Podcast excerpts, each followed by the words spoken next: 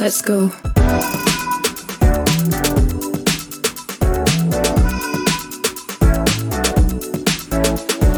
Welcome to Micromobility, a podcast exploring the disruptive potential of lightweight utility vehicles. Using the history of computing as a framework, we examine how these technologies will upend everything we thought we knew about the future of urban transport. The host of the show is Horace Dediu, founder of Asymco.com, and I'm his co host, Oliver Bruce. Hey team, Oliver here. This week I get to interview Andrew Salzberg, the former head of transportation policy at Uber, and now a Loeb Fellow. I worked with Andrew at Uber, and he's been thinking about the intersection between climate, transportation, and technology longer than most, and it was a joy to have this conversation. It is really fun, and I hope you get a lot out of it. In terms of news, speaking of Uber, they've agreed to buy Postmates, the fourth largest US food delivery service, for 2.65 billion in stock. The deal is part of the Uber strategy to expand its delivery footprint to compensate for the collapse of the ride-hail business due to the pandemic. Food delivery, as you know, is a very strong growth area for micromobility, and I encourage you to go and check out the conversation with Mina Nada of Bolt Bikes if you want to learn more about that. Also, faves of the podcast, VanMoof tried to release their first TV ad, which features scenes of traffic jams, vehicle accidents, and tailpipe emissions. This was then banned in France because it, quote unquote, discredits the automobile sector while creating a climate of anxiety. If ever there was the example of the Barbra Streisand effect, it is this, because the news of this ban created far more news than simply allowing it to screen. VanMoof responded to the ban by questioning the French advertising regulatory authority's impartiality, and the saga has been covered around the world. Thanks for you who have taken the time to review the show. It's been much appreciated. I also want to let you know that we're currently looking for sponsors for the podcast. We've had a plethora of great brands in the past, including Twilio, Particle, Onyx, Joyride, Populus, and more, connect with our global audience. We reach a very wide crowd, tuning in for the latest in the story of micromobility. If you're interested in talking to us about sponsoring the show, please DM me on Twitter or reach out to us at micromobility.io. And with that, here's Andrew. And welcome back to Micromobility. Uh, we have with us today Andrew Salzberg. How are you doing today, Andrew? Pretty good. Can't complain. Uh, yes, given what we've just uh, we we just had a, a, small interaction before this, and Andrew explained to me that he's about to become semi-nomadic with a small baby. So yes, uh, I, I, I love I love the uh, the optimism and the zest in which you engage in life, uh, Andrew. Yes, I'll take it. Um, hey, well, look, I, I, have been looking forward to this conversation for a long time. Obviously, you and I have known each other for, for, for quite a while. Um, uh, so uh, I thought maybe what would be useful for, for the audience is if you just take them through your background, we, uh, why, why on earth uh, uh, we are interviewing you on yeah. this uh, on this on the podcast. Sure. Um, well, I don't, why you're interviewing me is a question only you can answer, but I can happily tell you about my oh, my backstory. Oh. Yeah. so I mean, I think I want to start with my dad being Dutch because I think that gives me good credibility with the micromobility crowd. Since you know, oh, all, all, cities yes. aspire to be Amsterdam when it comes to cycling, or maybe Copenhagen, but I'm always biased towards Amsterdam. So, uh, but I grew up in Montreal, which is actually a pretty good bike city in its own right, uh, and uh, you know, grew up without a car, as do many people up there, um, and so grew up thinking about cities and how we get around a little bit. Um, and my dad teaches architecture, which led me to study engineering and got interested in cities and uh, studied urban planning ultimately at Harvard, where I really focused on public transportation. Uh, wormed my way into MIT to work at Transport for London for a little while, which I think, depending who you ask, is one of the best, if not the best, public transport operator in the world. Um, and then I worked at the World Bank for a while. Was lucky enough to work in China uh, between 2009 and 2013 which you know is right after sort of a major stimulus package that had cities there building you know more subway infrastructure and more high speed rail infrastructure than pretty much anyone has ever done uh, in history before that. So that was great. And then in 2013, I think I took a, a, turn, which maybe made a little bit less sense to some people when they saw what happened at the time. Was I went to work at Uber, but in 2013 that was a pretty small place. There was about 300 employees. Uh, it was probably in 60, 70 cities, but only a handful of countries at the time. Um, and I was just excited about what the future of transportation through a smartphone might look like. Uh, and I managed to get myself a job working in New York on the operations side of the company, which was great. Uh, but then after a couple of years, you know, increasingly the problems that Uber was facing were regulatory for lots of reasons that people who listen to your podcast probably know.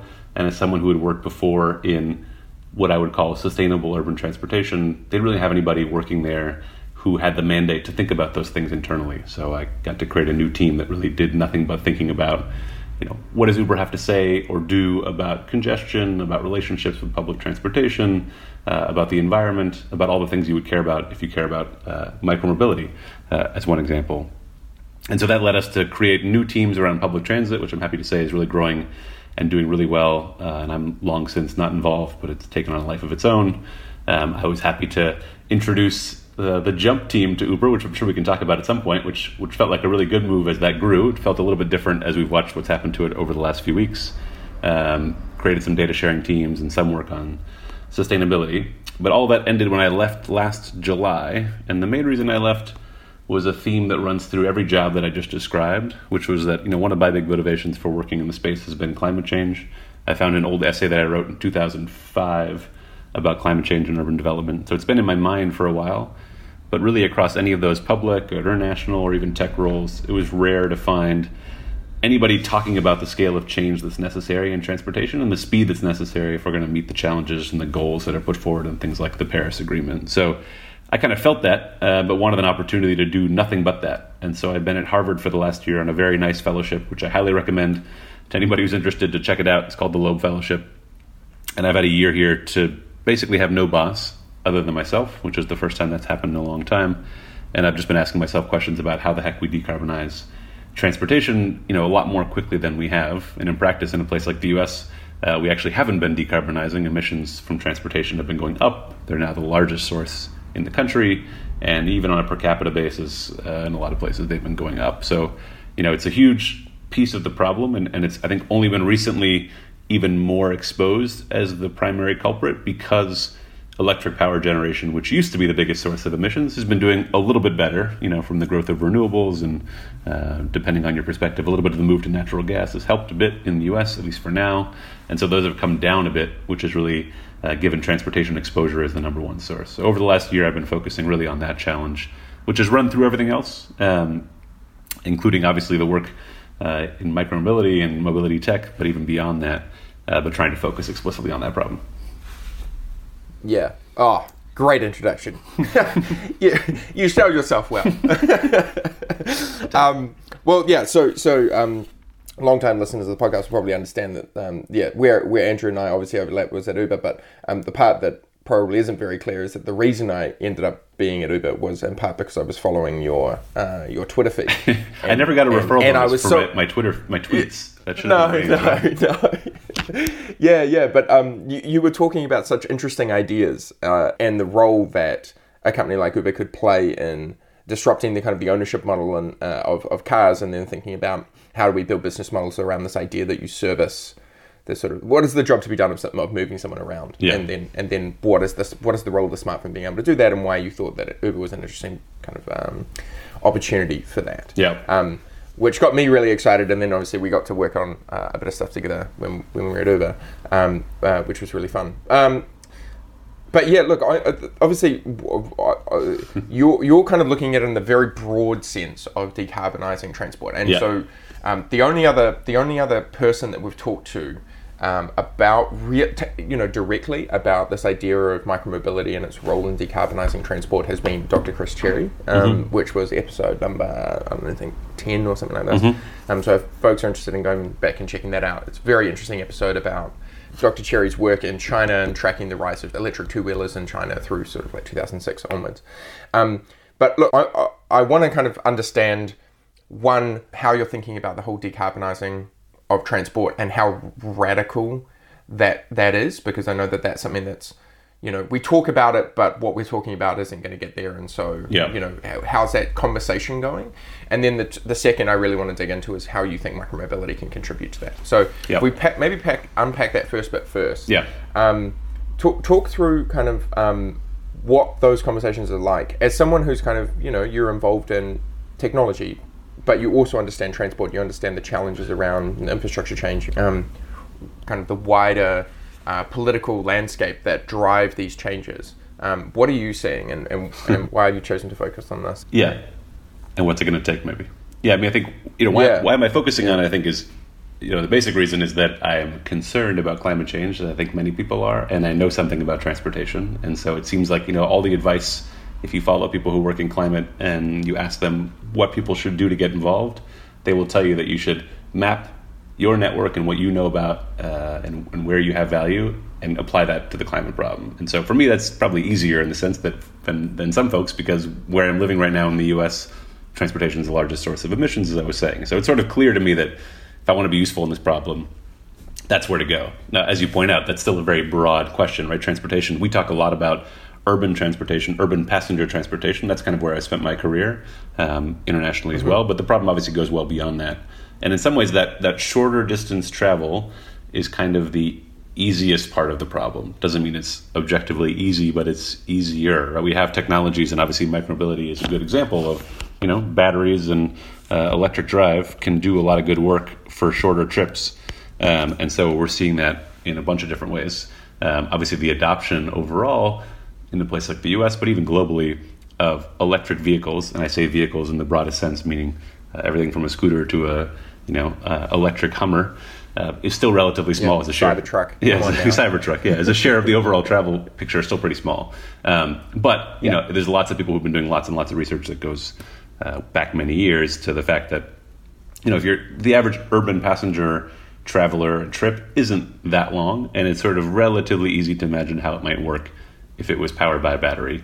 Um, and that's getting easier and easier as batteries, et cetera, get cheaper. But there's a whole other piece of it, you know, long distance freight, uh, trucking, et cetera, where it's not so obvious how in the short term you would get that to be zero emission uh, in some capacity and, and what's that going to look like. And there are places, California just a couple weeks ago put out a pretty ambitious rule around zero emission trucks. Um, and I think in some sense that regulation asks for technologies that don't currently exist, which is part of the problem. Mm-hmm. Um, so yeah, de- and obviously aviation, you know, maritime, you know, transportation can mean many things. I think a lot of the conversation in the mobility tech world is more on kind of urban passenger trips because that's what we experience as consumers.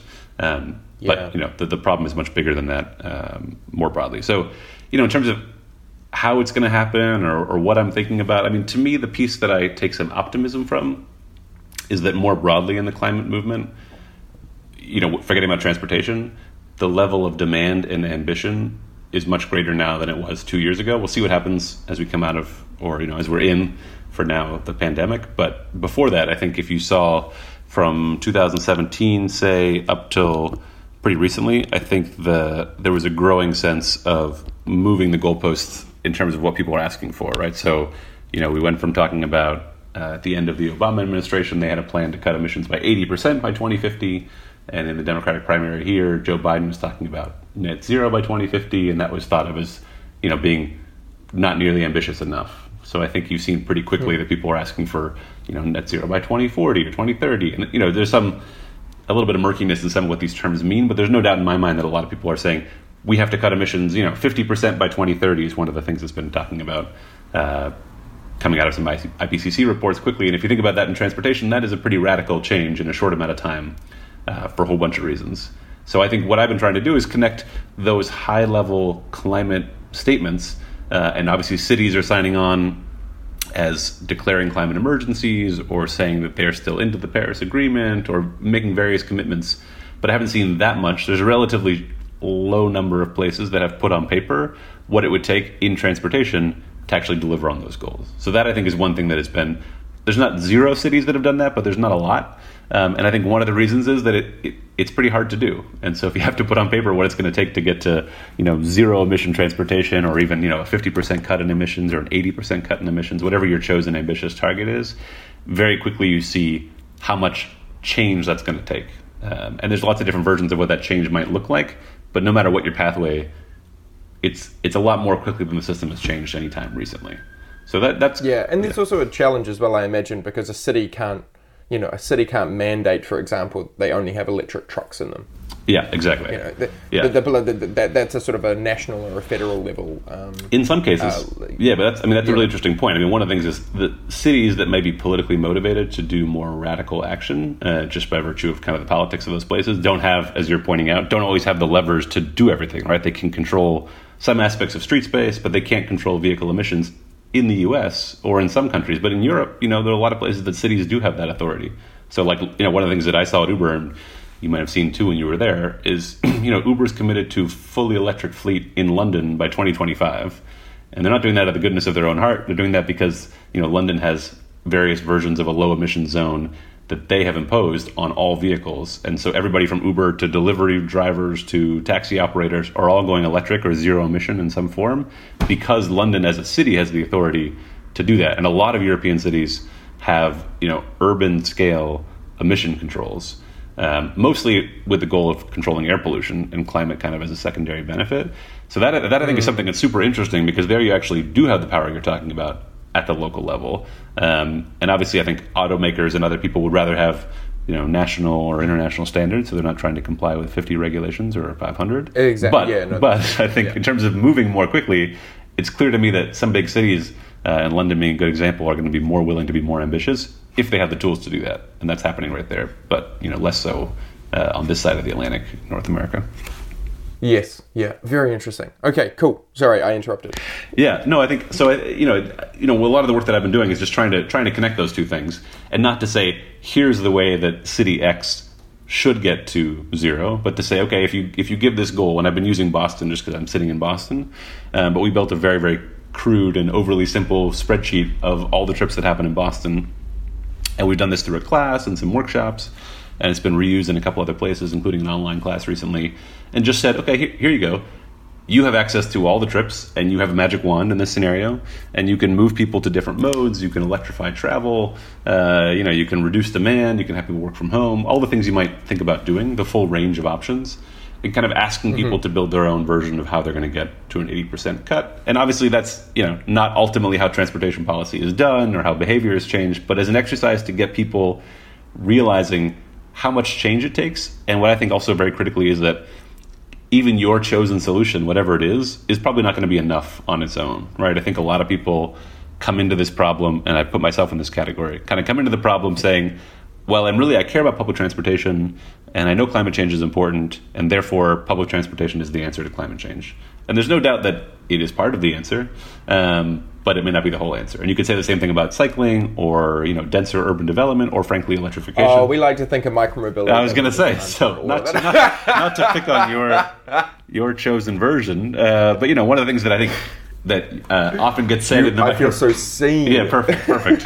but one of the things, you know, I just one of the things that I didn't really fully internalize until making a really basic spreadsheet is that you know there's a lot of stats about what percentage of trips are short, which is true. You know, whatever, fifty percent or forty percent of travel is less than three miles. Those trips, um, but which is true. But from an energy perspective, obviously, if you take a one mile trip in a car, that's only one thirtieth as bad as a thirty mile trip in a car. And the sad reality is that in a U.S. metropolitan area, there are a heck of a lot of long, long trips that happen, long commutes, and you know other other trip purposes. And so, if you do manage to take all the trips under three miles and put them onto something zero emission, you know the numbers can vary, but that's like five or ten percent of the problem, maybe, because obviously the longer trips just do more, you know, do more energy damage, more consumption, um, and so like even that simple fact, you know, we often talk about in urban transportation, we talk about mode split, and we talk about it by percentage of trips, right? Like twenty percent of trips are on transit. But from an energy perspective, Yeah. what really matters is percentage of passenger miles, because you know if you convert every short trip to transit or walking or cycling, that's great. But obviously, what really is killing you in this sense is the longer travel. And so, how do you have strategies that help address that as well? And that's sort of that's just one example, I think, of what messing around in a spreadsheet, even though it's clearly oversimplified, is helpful to me as a kind of conversation, analytical workshop learning tool that might help break down some of what I see in the sustainable transport world, which is that people kind of have their chosen mode or their chosen solution and are skeptical or maybe even hostile of other answers to kind of climate and transportation. Totally. Totally. Oh, look, this is great. Um, only because, yeah, in part because I think uh, we focus on that kind of that low end uh, stuff. In part because obviously that's where the behavior is, but also as well, I think it's about this idea of it taking hold. So you know that there might be, you know, if you kind of follow classic disruptive innovation theory, you take hold at the lower end and then you go further and Yeah. further and further up market. So Yeah. actually, what you're going to get is the development of these vehicles. They're very good for one mile trips in the form of scooters, but then you'll end up with some vehicle like a Lit Motors C1 or a self balancing motorbike or something like this. It's a one seater. It's more suited to the size of the the person who's actually taking the trip, Right. and that'll be electric, and it'll end up conformable to the, the highway or whatever. Yep. Um, and that it'll go further and further up market to Yeah. the point that it ends up consuming everything, but you have higher throughput on the roads and. You, that's all zero emission, and it should be, in theory, one hopes, So lower sh- cost uh, to be able to serve. So should I be imagining like a enclosed single person pod car at the end of that uh, progression? Yeah, precisely. Like Yeah. a, have you seen the Arcimoto or the? Um, I don't think so. Uh, or the Lit Motors C one? Okay, yeah. So so the Arcimoto is a because I mean micromobility, right? It's our thesis is, is that it's sub 500 kgs. Yeah. It's everything that isn't a car. Yep. And that it'll start low end. It'll start really like, uh, you know, um, the the the the vehicle itself will be low performance, but it will satisfy in one very important variable, which is are probably actually more around congestion Yeah. than anything. Yeah. Um, just because of the basic geometry of a vehicle moving through a dense urban area. Yep. Um, and that that'll move quicker. So an e-bike or an e-scooter will be quicker through everything because everybody's stuck in their cars. But over time, that that technology will end up into these sort of pods and things like a an encapsulated pod with either two or three wheels that can move through and is the same width as maybe a. Um, a bike. Have you seen Yeah. the, the, like the Toyota iRoad, Yes. for example? Yeah. Yeah. Yeah. So something something similar to that. Yeah. You know, uh, um, um, uh, and because it's benefiting from it's benefited from all of the low end technology Yeah. uh, that's developed through as they got better and better. That vehicle itself would maybe be in the region of sort of I don't know five to twelve, fifteen thousand dollars. Yep. Um, rather than and so in that way, then it's able to compete asymmetrically with a car. Yeah.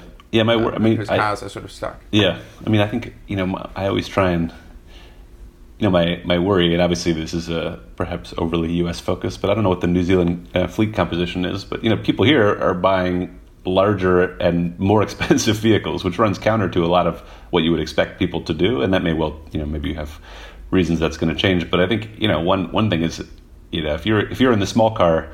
Uh, and you end up running into a I don't know how much a Ford F one fifty weighs, but I'm sure it's a heck of a lot. Uh, you know, there's there's a mix between speed on the road, the size of other vehicles, seemingly people's preference for larger and more expensive cars has been expressed here for the last few years. That you know, I I wonder how we flip those things around. I mean, obviously, I think smaller vehicles. Lighter vehicles, electric are all good, uh, but what's the transition look like? Uh, especially as you start, start talking about what you're talking about. I can imagine we're seeing, you know, one of the things that's exciting about you know, in the midst of all the sadness that's happening in the pandemic, you know, the one exciting thing is that people are dedicating more street space to cycling, to slower speeds, all of which I think opens up more safe space for more people to use, you know, whether it's what, you know, bikes and scooters look like today or some future iteration, all of which is great. And I can imagine that happening more and more at the urban scale. Those longer distance trips, I think, as you start to think about higher speeds and things that look like interstates, um, you know, safety considerations and people's preferences, I think get get tougher. Yeah, absolutely. And I think that, that in, that in, in that regard as well. So so those vehicles obviously will end up developing Yeah. um, in a way that's conformable to that. So they'll meet the safety regulations if they're going to go on the interstate, for example. right. But I think it's this idea that. Um, so the other thing as well that gets unlocked, and obviously this is an area that you know a huge amount about, but is this uh, this shift to um, uh, and why we find it so interesting, micromobility, is that, uh, and Horace is so bullish on shared and the kind of idea of fleet services, is that these vehicles end up going into that, that, that the way that you consume it will be as a shared service. Uh-huh. So this, you know, and and we can go into autonomous and Yeah. where you think that's going to go. And obviously, the, the I joined Uber in 2015 thinking we are going to be in autonomous next year. We're going to be rolling this out. Like TK's Yeah. going to be like Yeah. blowing through regulations like he did with rideshare, and we'll Yeah. have um, we'll have fleets of uh, autonomous cars on the road by Yes. 2017. Obviously, that never happened. Yes. Um, but yeah, that, that, that, that, but that idea, right, that you can get so that we change the way that people consume it. So, for example, yes, we're going to have interstate trips, Mm-hmm. and they will they will happen. But the vehicle that you'd use that on would you would cons- you would consume that ride Sure. as on a shared platform of some regard, Yeah. rather than necessarily you know purchasing the vehicle of, Yeah. your, of yourself. And I'm I'm kind of curious. You've obviously studied this in depth. Yeah. Uh, you know when you were at Uber and and, and like the the uh, I'm the first to admit that the the metrics uh, that I think matter around vehicle ownership are probably going the wrong way Yeah. for that thesis. Yeah. Yep. yeah, Yeah. So I mean, I, yeah, I don't. I mean, you know, I think the.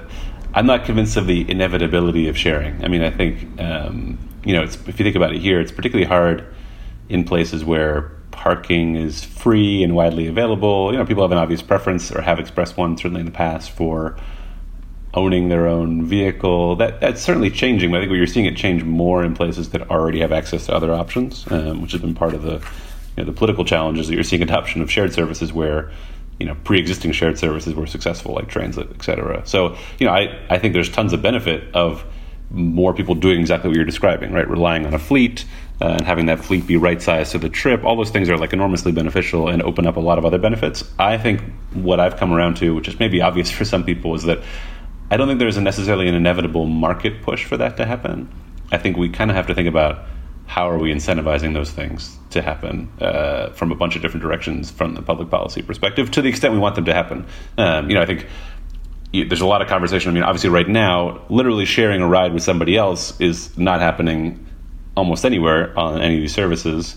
But there's a way in which you know things like a, a London congestion charge or the potential for a New York congestion charge that charged per vehicle would incentivize people to share a vehicle because you could split that toll in half. I mean, that's a pretty obvious example, but I think it just shows to me that there's probably a lot of places where the good things we would talk about from a network, a fleet, a network of you know connected vehicles or whatever the right uh, shared vehicles terminology is, are things that those services themselves can't control. So they can't control the fact that roads are tolled or untolled, and how they're tolled. Uh, they're dependent on other people to do that effectively for them. You know, I think they benefit from a lack a scarcity of parking, and I think obviously removing parking is a huge benefit for a whole bunch of other reasons. But the platforms can't do that. That's a government function. So you have to think about: are there places you can start to make parking less available and incentivize alternatives, not just taking a ride, but you know getting there in a smaller vehicle, biking yourself, walking, etc., opening up more density for development. I mean, all those things I think they're related, but I think to me you know, I'm no longer in San Francisco, uh, no longer in Silicon Valley, where there's a lot of language of like inevitability of some things.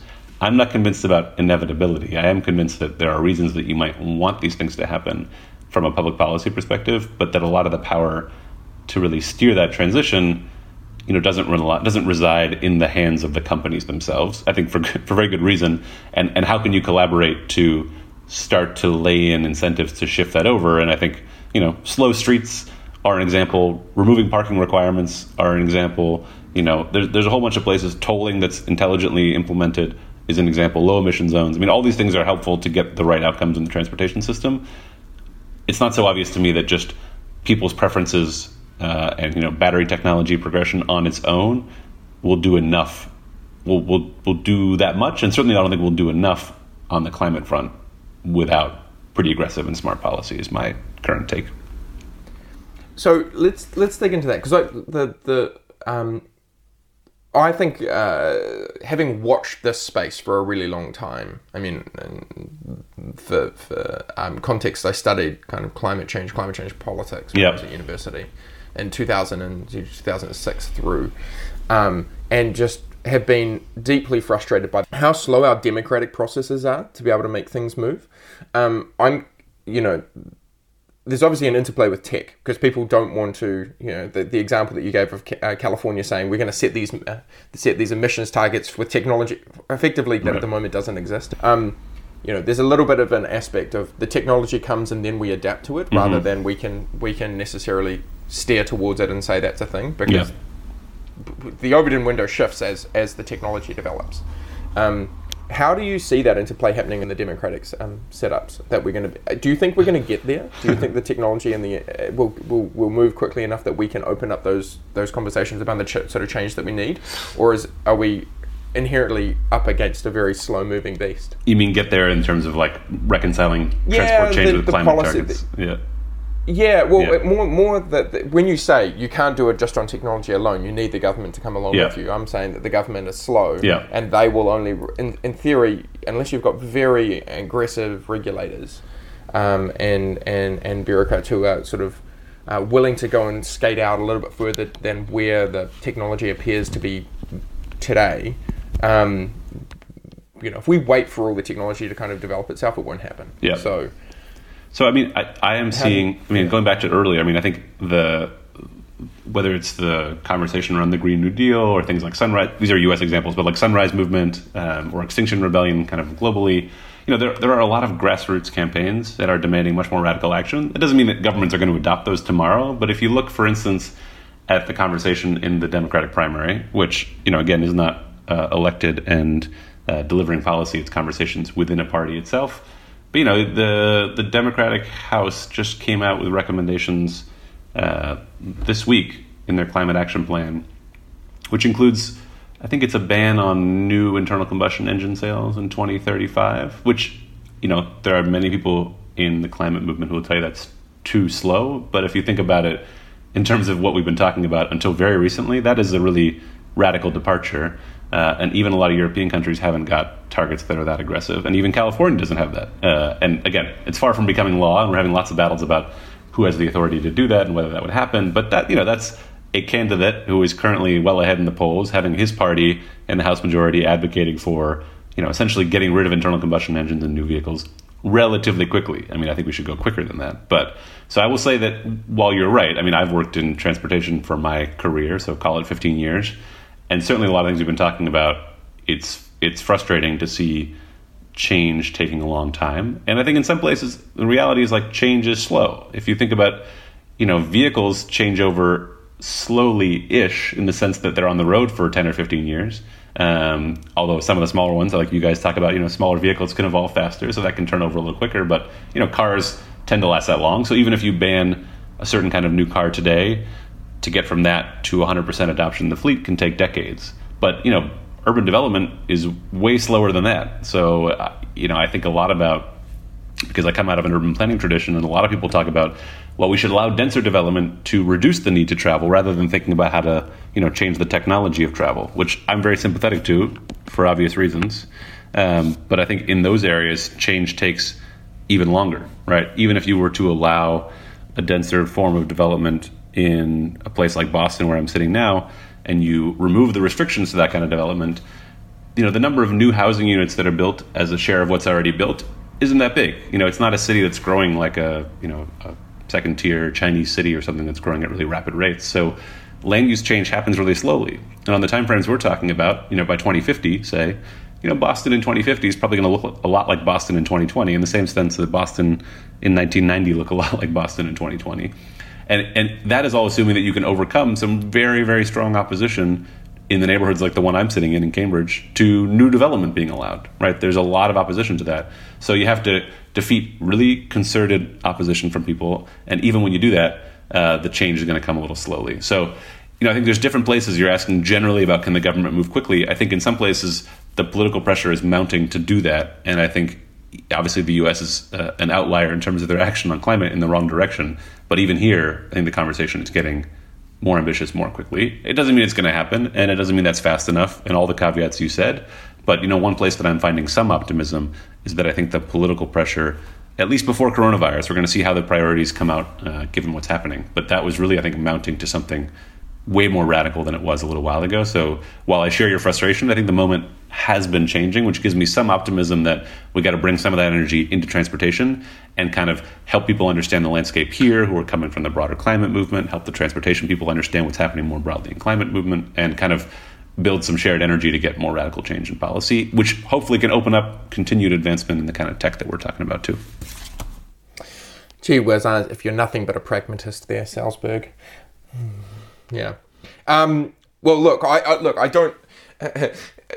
I remember having a, a, conversation with Horace a couple. Um, I was in on an earlier podcast, and I was saying, look, I am generally frustrated with the, the speed at which things ha- are happening in this space, especially around micromobility, because I think yeah. you know uh, yes, there's a risk, of obviously, that I see it as a sort of silver bullet to a lot of problems around climate. Yeah. Um, and as you point out, it's like, well, it's you know not actually that much in terms of the energy stuff, but it does really help in the urban transport, and it opens up a lot of conversations. And his yeah. look, real, realistically, you know, scooters have been around for about two years, maybe yeah. two and a half. yeah. And that and that and and how much that's changed the conversation in urban planning, how much that's changed the conversation in transport planning, how much you know um, even if I reflect on it uh, in, in, in the some of the advocacy work that I've done, you know, there's been it's, it really is. It's very it's a very different conversation now around building new infrastructure to accommodate this influx of new vehicles versus hey, if we build these things, maybe people will buy. Right. Right. You know that that that in and of itself is actually you know, that's there've been people advocate, advocating for, for sort of um, active modes of travel or whatever you want to call it for 30 years and yeah. they've never quite you know, it's just this is the speed at which we have to move. Um, it's just frustrating, I think, watching uh, that conversation as someone who also was looking at the science and saying, "Wait a second, the, the speed at which we're moving is just nowhere near Yeah, fast enough." that's So I'm, I'm curious from your perspective. Look, I I mean, you obviously uh, you're deep in it. You've been doing this for a year. Yeah. Are you are you more optimistic, less, less optimistic than you were when you began? I would say I'm actually more optimistic, but that's maybe because I started out pretty pessimistic. Uh, I always think, you know, like anything, you know, one of my the reasons I was concerned, aside from just the science that we all have seen, is that I was sort of frustrated that I wasn't able to focus fully on it.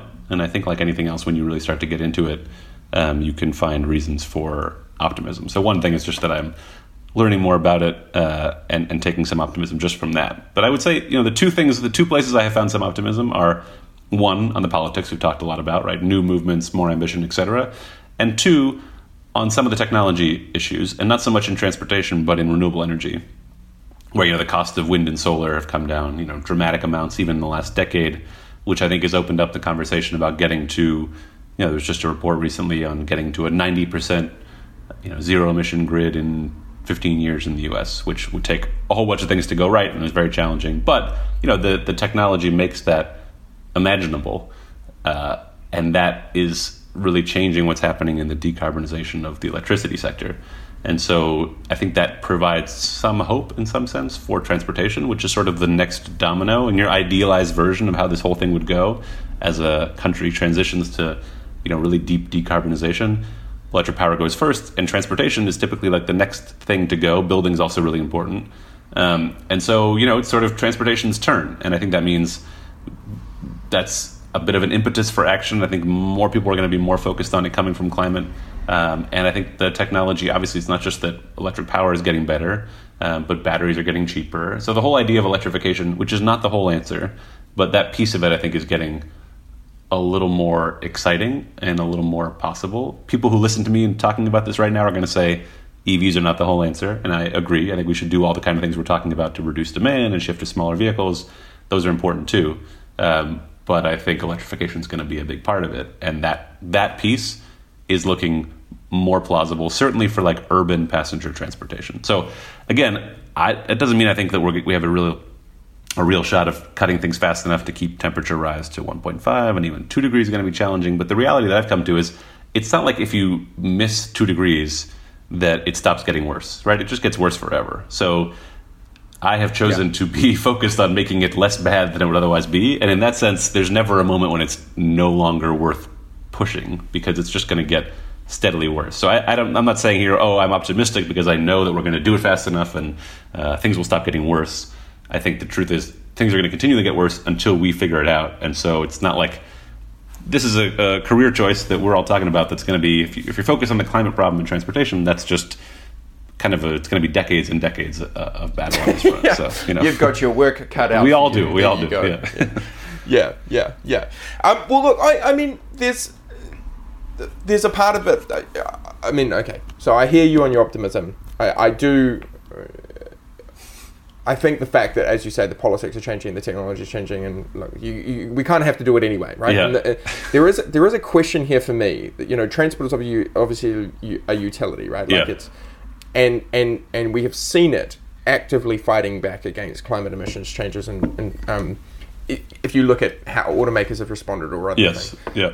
is it do you think at this stage car- decarbonisation in the transport sector is an inevitable is inevitable and then uh, there's a, sort of a tangential question to that Yeah. which is is there other ways that you think that this can be tackled asymmetrically Yeah, I think it's super far from inevitable. I mean, I don't think it's inevitable at all. I mean, even if you look at the history in electric power, where the, the technologies now um, are, you know, cost competitive depending where you are with some fossil fuel technologies, even that doesn't make it inevitable, right? There's lots of political opposition from people who own the assets that we're talking about disappearing, whether you're a coal plant or a natural gas or whatever operator, pipeline operator. You know, you're not you're not going to quietly acquiesce to the value of your asset going to zero. So I think, you know, even oh sure e- i don't mind it being straight yeah, exactly. I mean, even in the simplest, the quote unquote simplest case, which I think is electric power, you know, even though the technology has progressed a lot, to me, it's very, very far from clear that that's even that's inevitable. And I think on transportation, we're further away from that.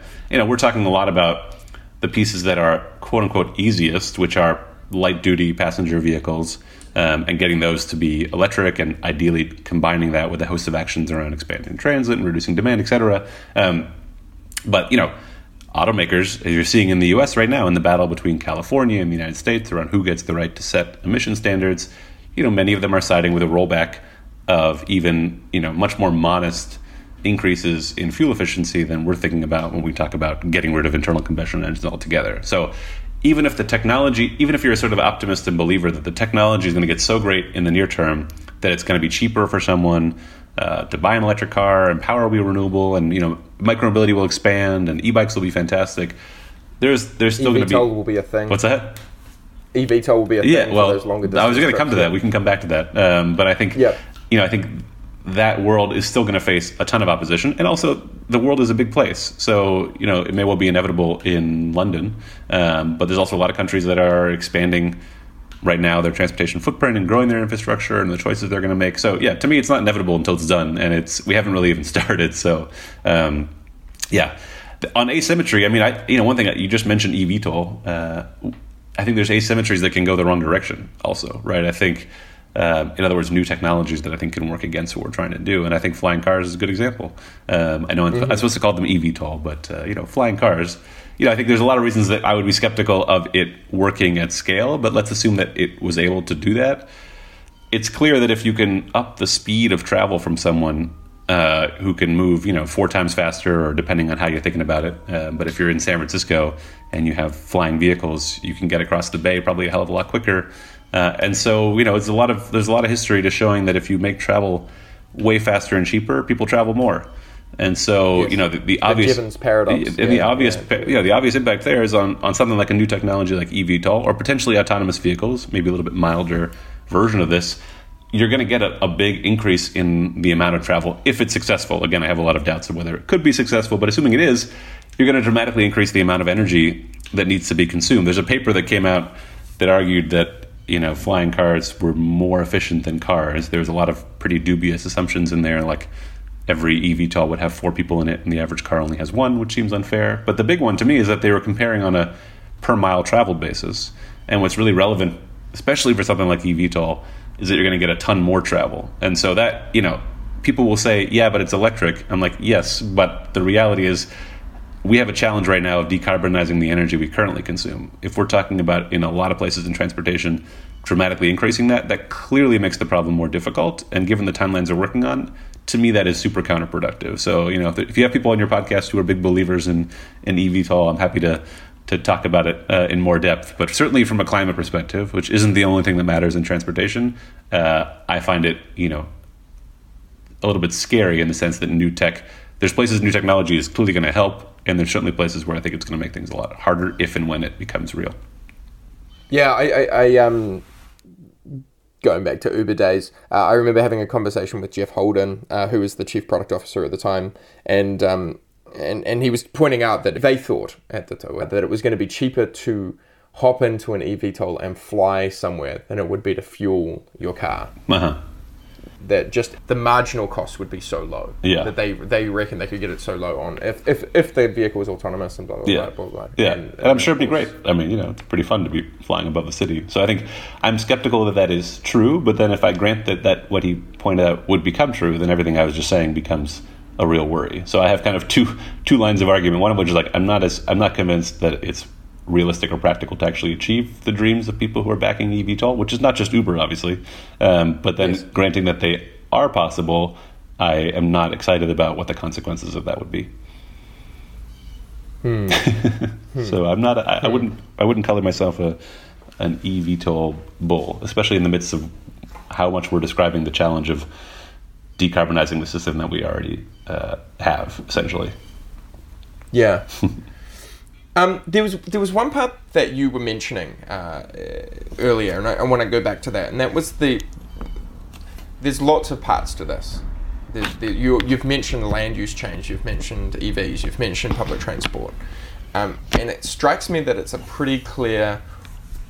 All of that and more as an approach, um, and yet you have alluded to it, and, and certainly we've talked about it in the past, that a lot of these conversations are happening in silos. Yeah. So, land use change is oftentimes, you know, sometimes you get a little bit of transit-oriented development chat. Yeah. But for the most part, they seem to be relatively disconnected conversations. Yeah. Same with EVs, which sort of, you know, uh, the auto industry has managed to very successfully lobby and say it's the be all and end all and everybody Yeah. should just go to electric and every, everything will be fine. How do you unsilo that conversation?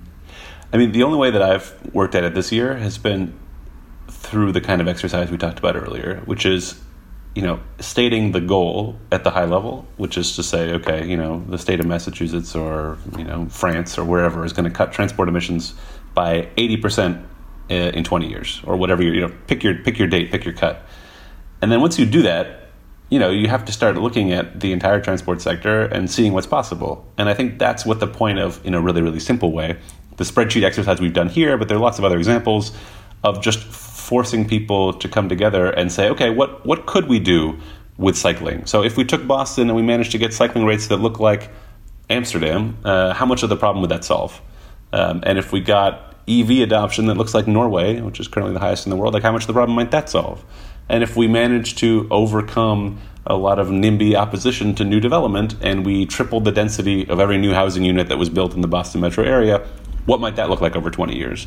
So to me, you know, one of the things that I find that I've noticed is that those conver- that conversation doesn't really happen, right? It, it happens in a bunch of different events. I go to a lot of shared mobility events. There are a lot of kind of uh, more like urban planning and design type events. Bike advocates have their own groups, all of which are doing good work.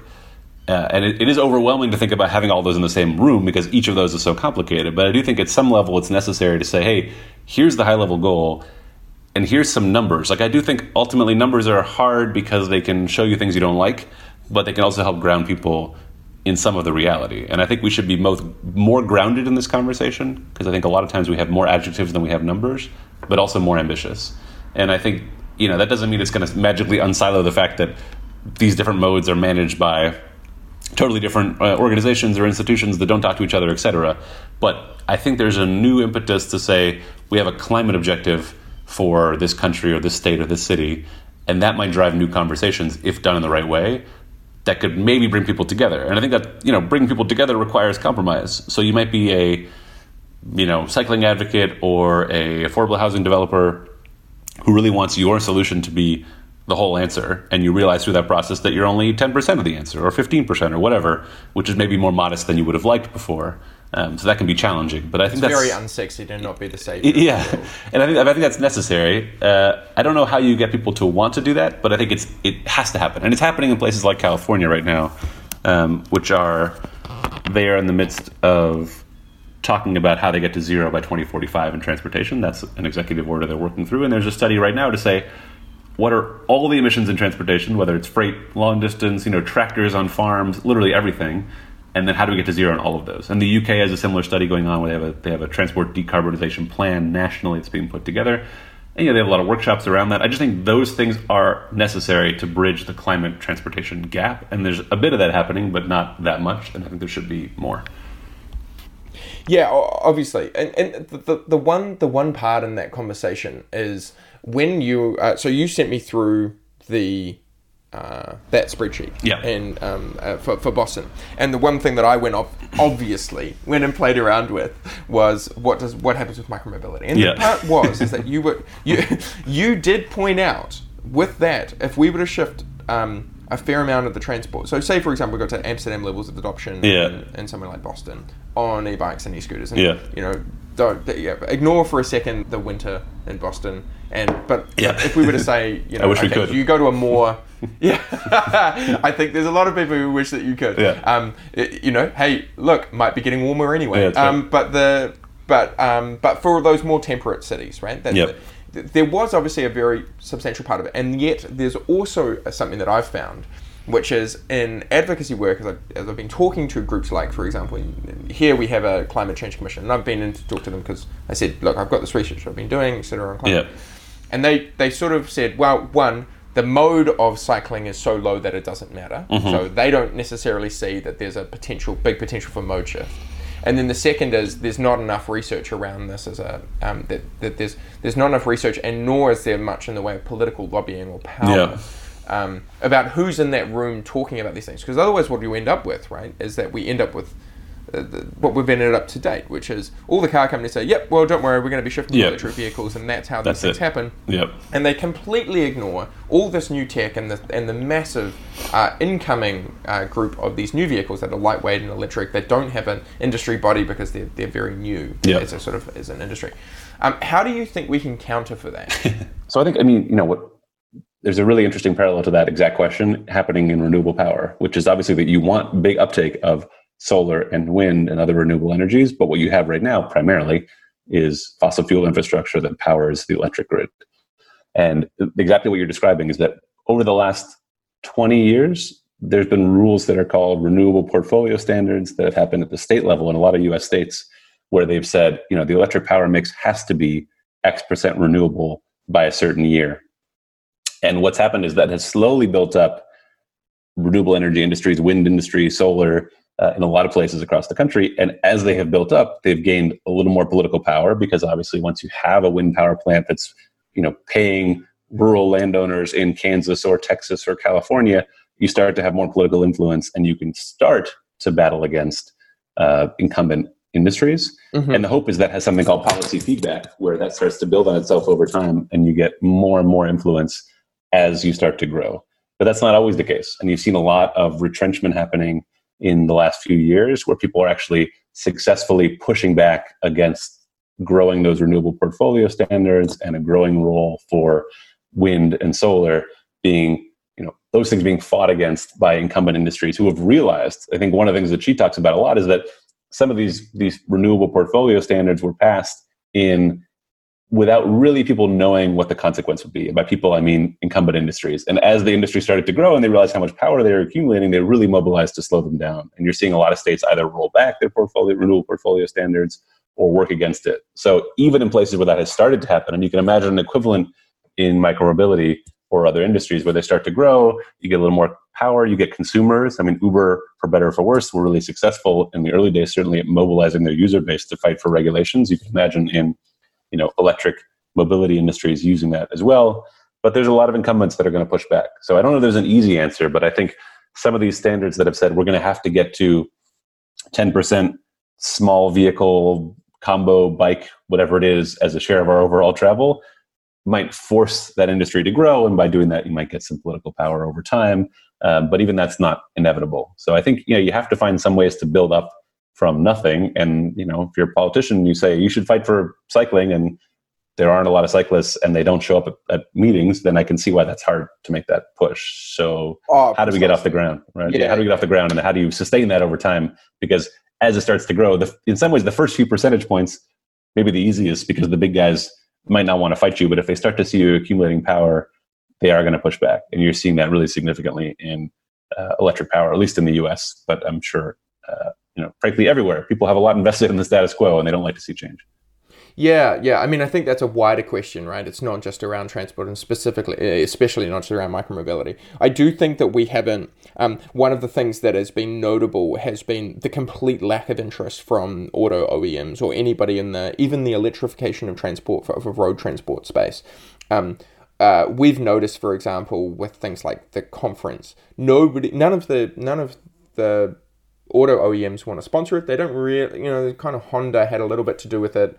Um, sorry, that's not entirely true. Honda did sponsor it, but nobody else did. And we and we look at this and go, you know, it's very challenging for an auto company to compete with what effectively feels like additive vehicles to the to the transport system that they would be utilized in a different way, similar to like a house, a cell phone might be utilized versus a laptop.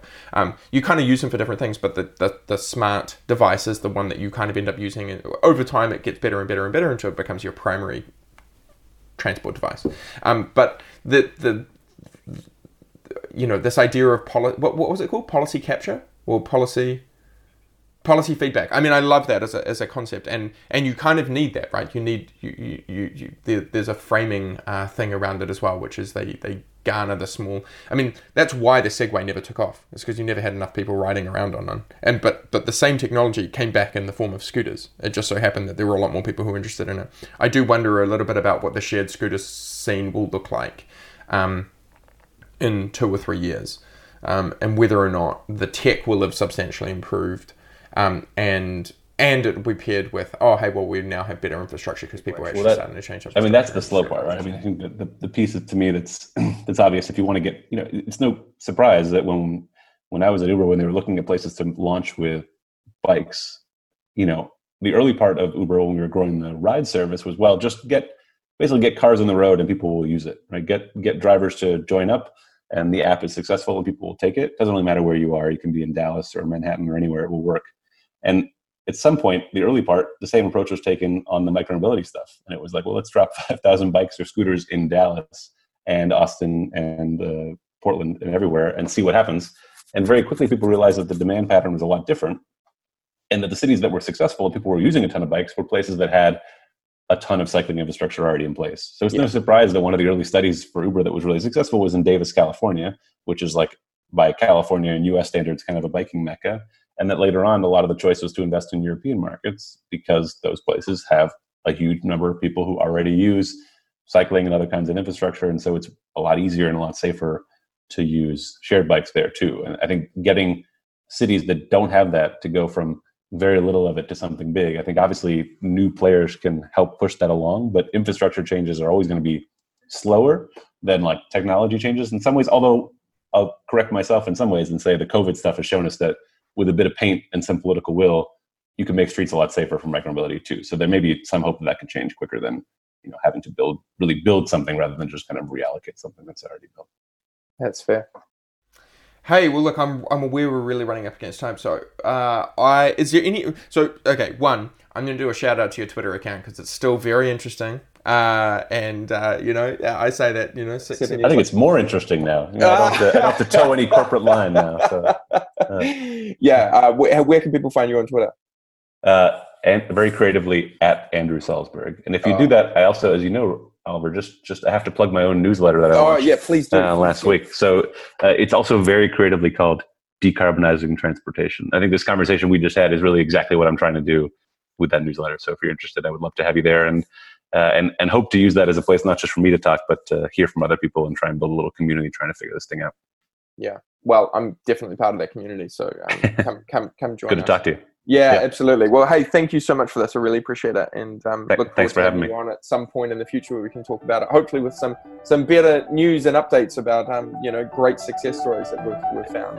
Definitely, there are a few out there. We can talk about them next time. Yeah, sounds good. Cheers. See ya.